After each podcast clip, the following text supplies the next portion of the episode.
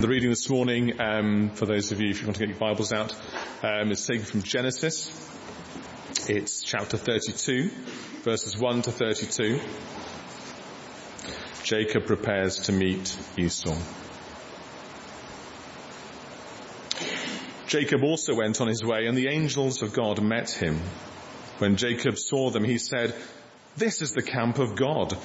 So he named that place Mahanaim. Jacob sent messengers ahead of him to his brother Esau in the land of Seir, the country of Edom.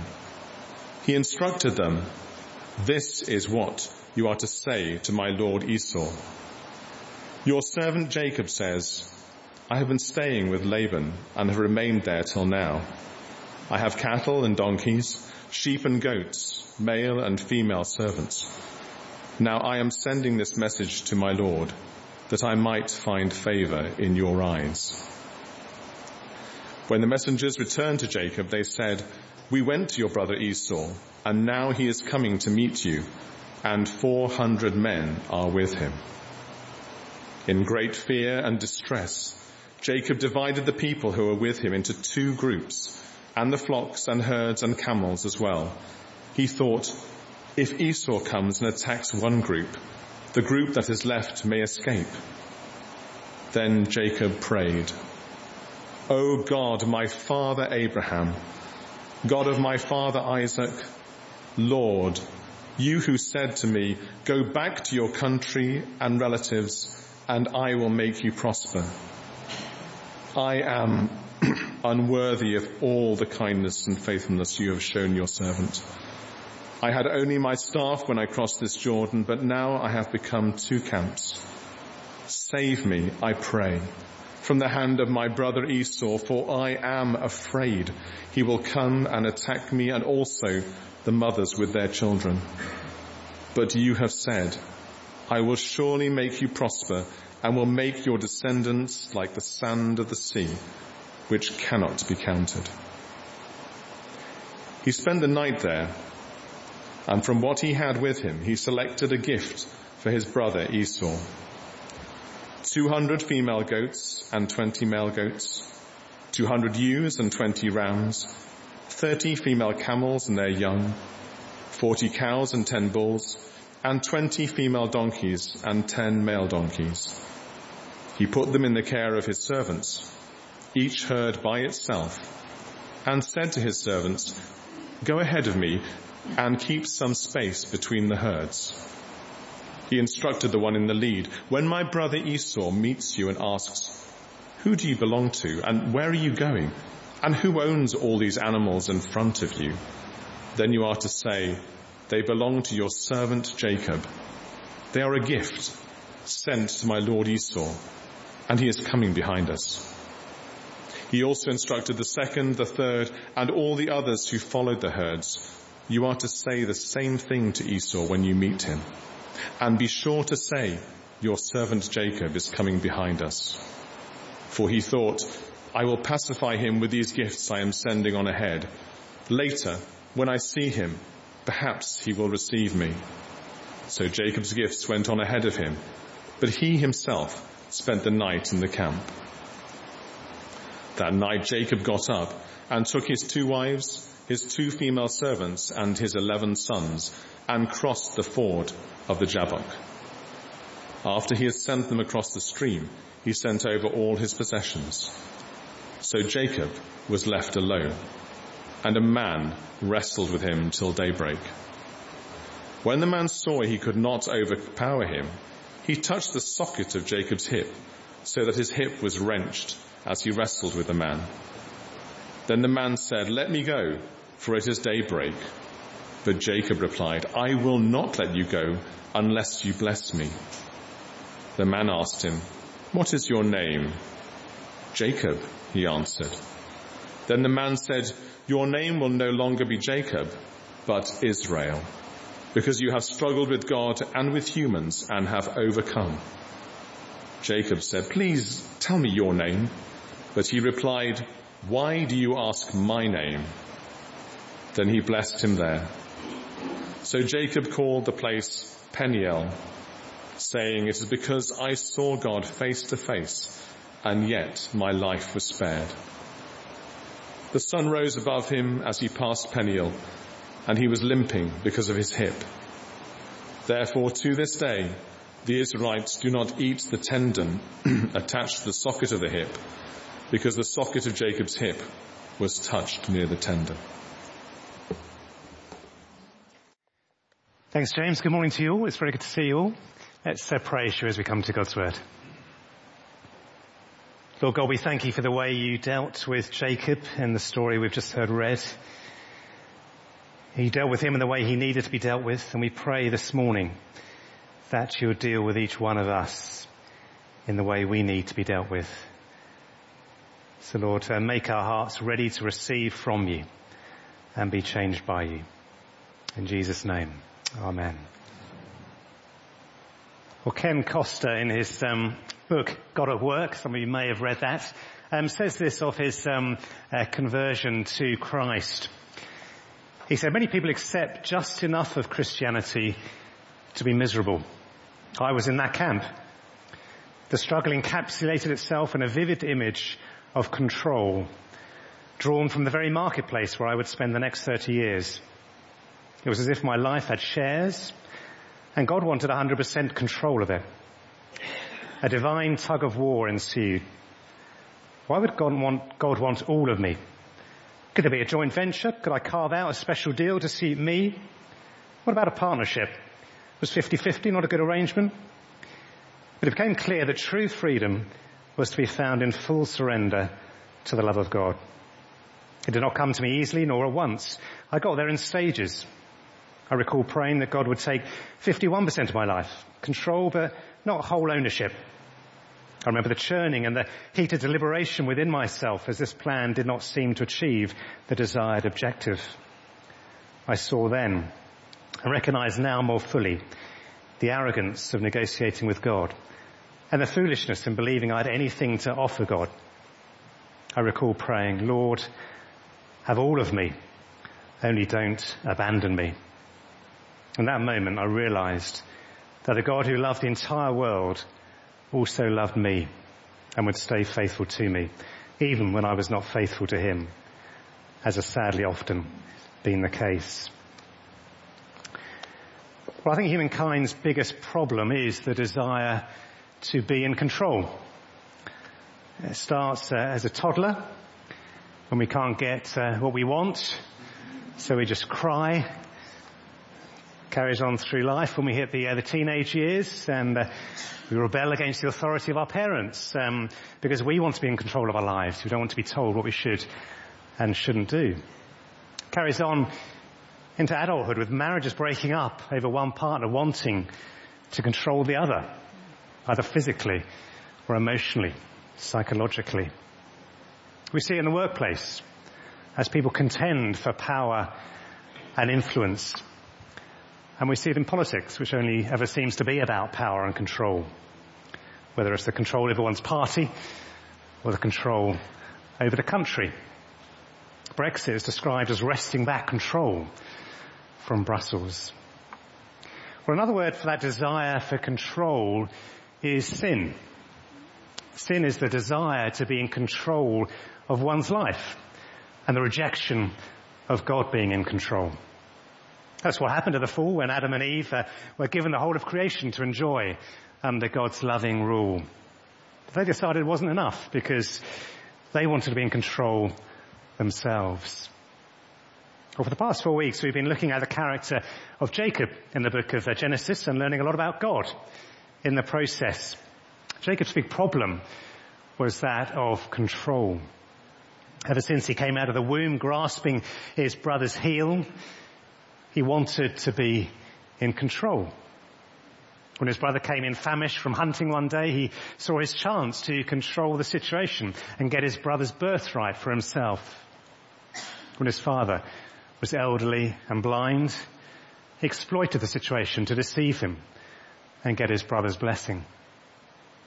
When he went off to Haran in search of a, of a wife, remember Haran was um, right up the north there, 500 miles from home he fell in love with Rachel and offered um, uh, her father, his uncle, seven years of labour in return for her hand in marriage.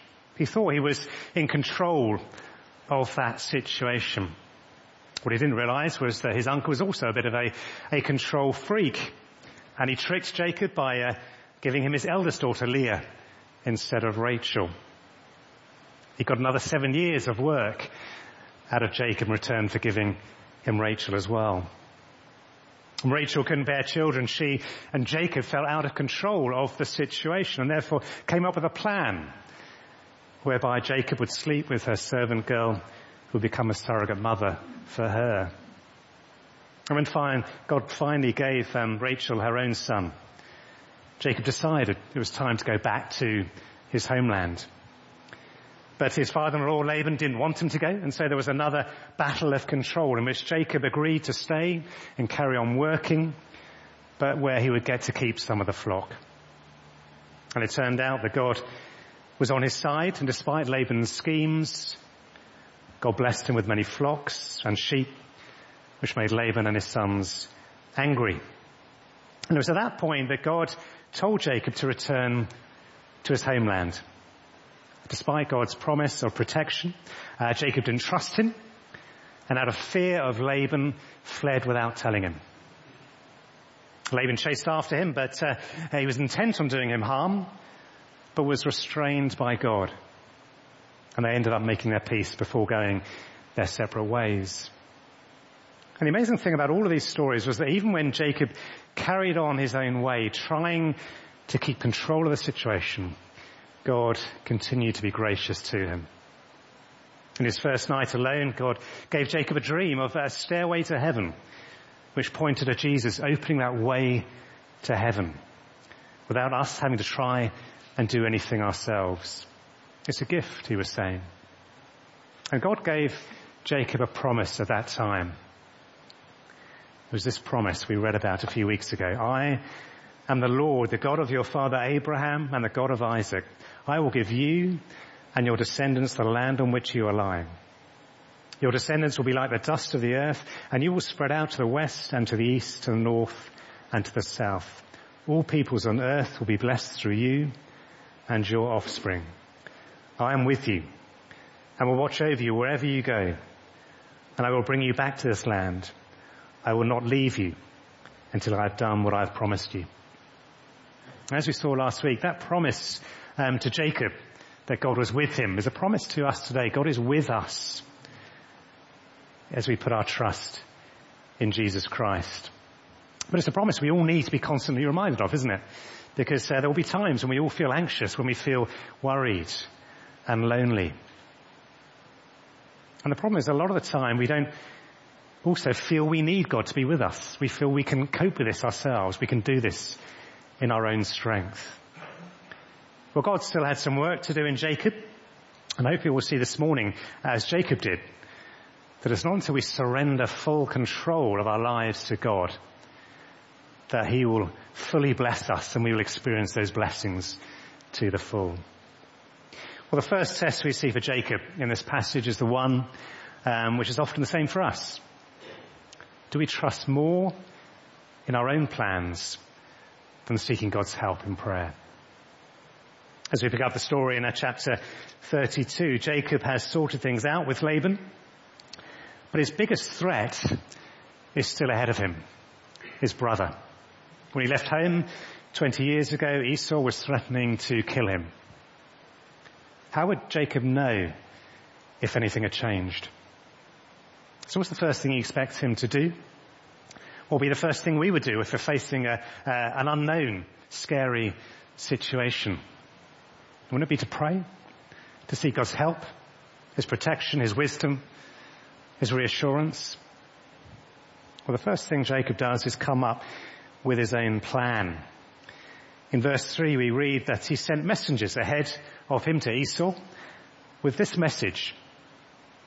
Your servant Jacob says, I've been staying with Laban and have remained there till now. I have cattle and donkeys, sheep and goats, male and female servants. Now I'm sending this message to my Lord that I may find favor in your eyes. It's basically a peace offering, isn't it? Um, I've got lots of wealth which I'm willing to share. I'm keen to find favor in your eyes. That's certainly a big improvement from how Jacob was when he, when he left. So off go the messengers, and they come back with this report in verse 6. We went to your brother Esau, and now he's coming to meet you. And 400 men are with him. Not only is there silence in terms of Esau's response to his offer of peace, he's coming with 400 men. And in Jacob's view, that can only mean one thing. War. Maybe now would be a good time to uh, get on his knees and pray. But no, he comes up with another plan. Look at verse 7. In great fear and distress, Jacob divided the people who were with him into two groups, and the flocks and the herds and camels as well. He thought if Esau comes and attacks one group, the group that is left may escape. He's saying it doesn't look good. But if he divides up his camp, then at least one of those groups may escape. Then finally, verse 9, Jacob prayed. And actually it's a good prayer. It starts by appealing to God's promise, His faithfulness. He says, Oh God of my father Abraham, God of my father Isaac, Lord. That is the covenant name for God. You who said to me, go back to your country and your relatives and I will make you prosper. He's appealing to his promise. But then he confesses his own unworthiness and God's kindness. He says, I'm unworthy of all the kindness and faithfulness you have shown your servant. I had only my staff when I crossed this Jordan, but now I've become two camps.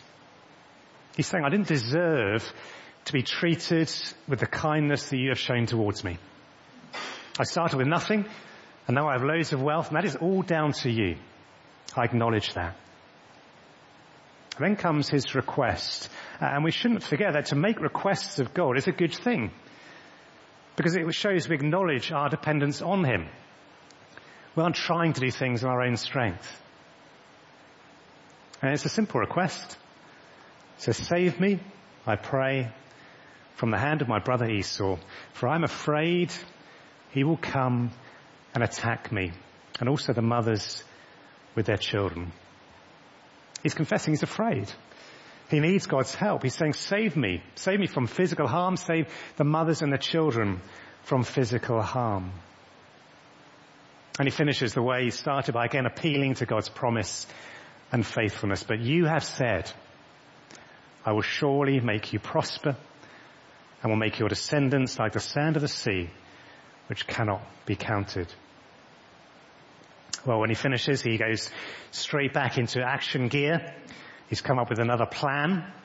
Uh, this time he actually selects a, a gift for his brother of a whole load of, of cattle and, and goats and sheep, uh, etc., male and female. And he tells the servants to each split up and take a batch of these um, uh, these belongings, these gifts for, for Esau. And each time one of them meets Esau, they're to say the same thing. They're to say, they belong to your servant Jacob. They are a gift sent to my Lord Esau.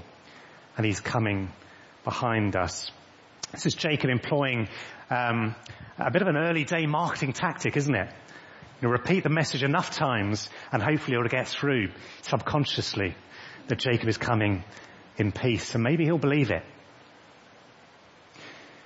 But one of the lessons from this episode for us, I think is to ask ourselves, what is our first response to a difficult situation? Is it fear and panic? Is it trying to come up with our own solution? Or is it seeking God's help and God's protection? How often do we trust more in doing something ourselves than praying? Yes, of course we know we need to pray, but is that prayer more like asking God to, to rubber stamp what we've already decided we're going to do? Or is it coming in weakness and asking Him for strength and wisdom. Maybe we start praying because we, we know we should, but we just want to get that over quickly because we want to get down with doing something and planning our next course of action. If we're putting more trust in our plans than God, He will humble us, like He did Jacob. Not to punish us, but to enable us to see that God's plans are so much better than ours. His strength is so much stronger than ours. Think of some of the decisions you have made recently. Maybe some of the difficult decisions you have faced. How much time did you spend praying over that? How much time did you spend worrying or coming up with your own clever plans? Of course, that doesn't mean we just sit back and wait for something to happen. We pray for wisdom and we pray that God will enable us to step out in faith, give us the confirmation that we're doing the right thing. And if not, to close that door, get us back on our knees praying for God's guidance. Well, the big lesson that Jacob still needed to learn.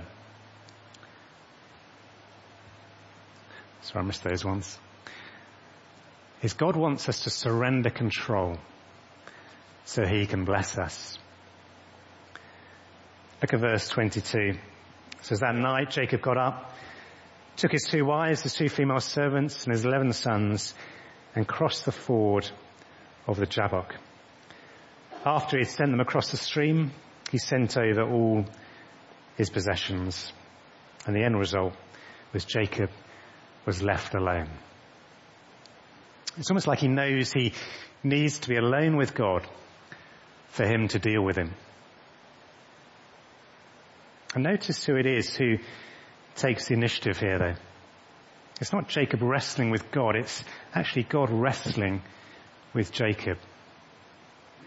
Verse 24, Jacob was left alone and a man wrestled with him till daybreak. When the man saw that he could not overpower him, he touched the socket of Jacob's hip so that his hip was wrenched as he wrestled with the man. Then the man said, let me go for it is daybreak. Well, who is this man?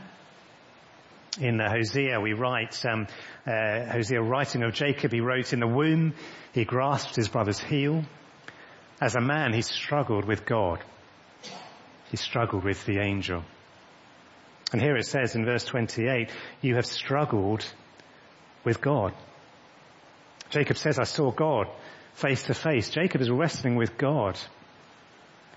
But what is going on in this wrestling match? What does it mean that the man saw that he could not overpower Jacob? Surely if he's God, he can do anything. Well, what was God's objective? It was to make Jacob submit to him, to surrender all to him. That's what you do in wrestling matches, isn't it? You, you get your opponent to cry out, I submit to you. And Jacob refused to do so. He was struggling to retain control of his life. He didn't want to give up everything to God. And so what does God do? It says he touched the socket of Jacob's hip so that his hip was wrenched as he wrestled with the man. God has infinite reserves of power. All he needs to do is just touch Jacob and he lames him for life. If Jacob's not going to give up willingly, God will have to do it the hard way for, for his benefit. And having done that, he says to Jacob, let me go, for it is daybreak. But Jacob replied, I will not let you go unless you bless me. And this I think is different from the wrestling match. The wrestling match was about who is in control. Jacob now knows he cannot be in control. He's been lamed and so he, he calls out for God's blessing. He knows the only way he's going to be blessed is through God blessing him. Before he tried to do it all in his own strength. Now his strength is gone. He acknowledges he needs God. In the words of Hosea, Jacob wept and begged for God's favor. The man asked him, what is your name? Jacob, he answered. Remember the meaning of Jacob? Grasper, deceiver, one who wants to be in control. And the man said, your name will no longer be Jacob, but Israel. Because you've struggled with God and with humans and have overcome. Overcome is a, a strange description for someone who's been a, become a cripple, but um, someone who's going to experience pain and be reminded of his weakness for the rest of their life. But Israel means God strives. Jacob is no longer trying to strive on his own. God is striving for him. And Israel will become the name of the nation for which God will strive. But a nation which will also at times reject God's help. Or Jacob in return asks, please tell me your name. But he replied, why do you ask my name? Then he blessed him there. He wasn't to be told his name, but the fact that he'd been given a new name was proof that he'd struggled with God himself. And so, verse 30, God, Jacob called the place Peniel, saying, It is because I saw God face to face, yet my life was spared. Jacob knew that to look on the, the face of God is to put yourself in extreme danger. As God said to Moses, you cannot see my face, for no one may see me and live. And so to be still alive was an amazing thing in itself.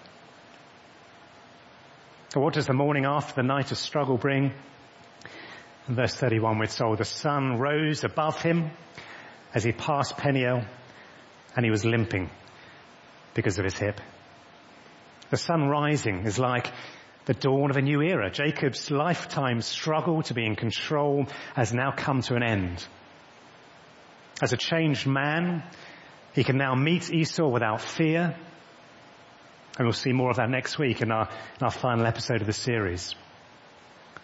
The limping is not the curse it might at first appear. It's a, it's a blessing. It reminds him that he's met with God and that God is blessing him. God is in control of his life. God chose to wrestle with him until he surrendered control over his life and he was then able to bless him fully. Jacob had been fighting with, with different people for 20 years. But what he didn't realize that his battles were not with, with Esau, with Laban, but with God. It's taken 20 years to change him, but God's timing is always perfect. Which leaves us with a few questions for ourselves to, to apply this to us.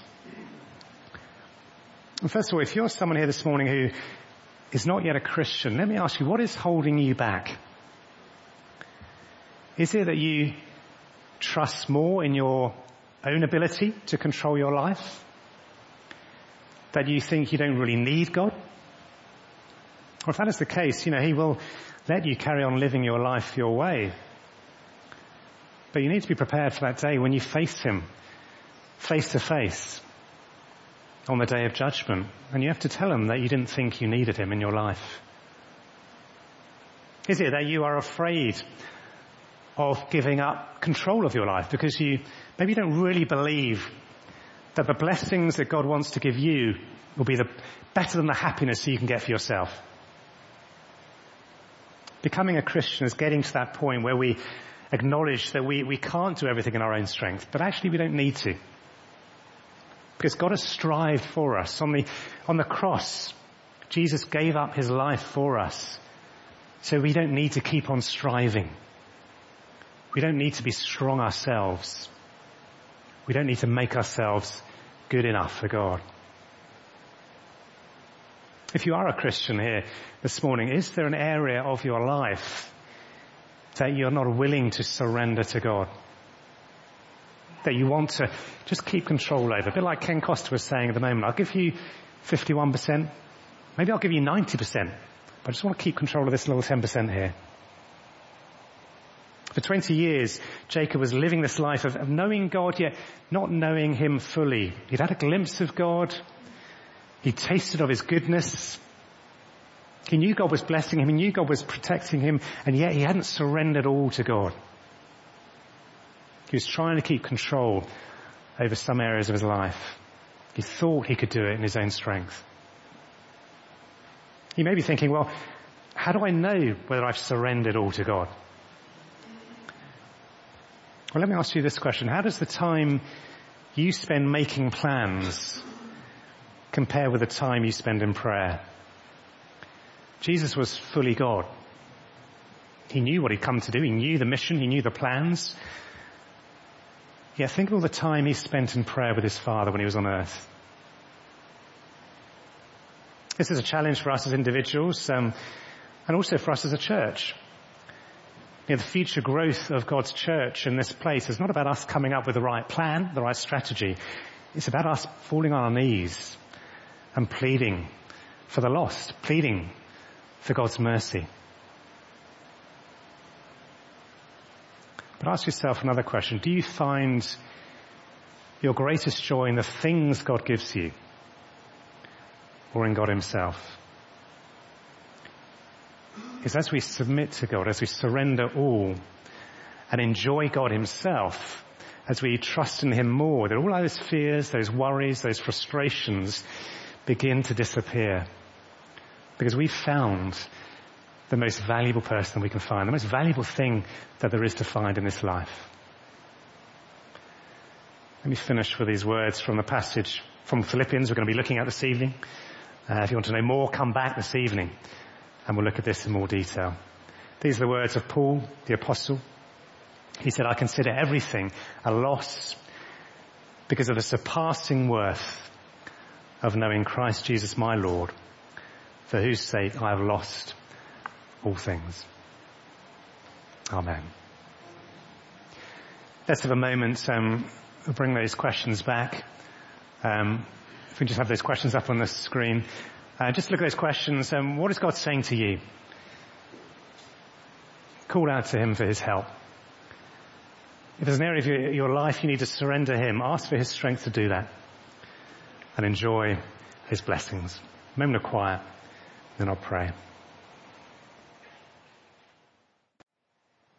Father God, as we think of that encounter that Jacob had with you, we pray that we too will have an encounter with you. We thank you that we can do that through Jesus. He has opened that way to you. He is the stairway to heaven. Thank you, don't we? We don't need to keep striving in our own strength. We don't need to keep worrying and becoming anxious. We don't need to keep coming up with our own plans. We need to come to you and seek your help, your strength, your wisdom, and your blessings. Thank you that you want to pour out your blessings on us, Lord. So Lord, protect us where we may feel that we can do that in our strength, where we may feel that we can create our own happiness. Show us that in you there is full joy, there is full blessing. I consider everything a loss because of the surpassing worth of knowing Christ Jesus my Lord, for whose sake I've lost all things. Amen. Do please stay for refreshments, but um, maybe before going through, maybe spend some more time praying, or if you want to pray with the person next to you, um, do use this this time before you go and grab your your cup of coffee. Um, but let's um, close now with a great a great promise. Now to him who is able to do immeasurably more than all we ask or imagine, according to his power that is at work within, within us, to him be glory in the church and in Christ Jesus throughout all generations, forever and ever. Amen.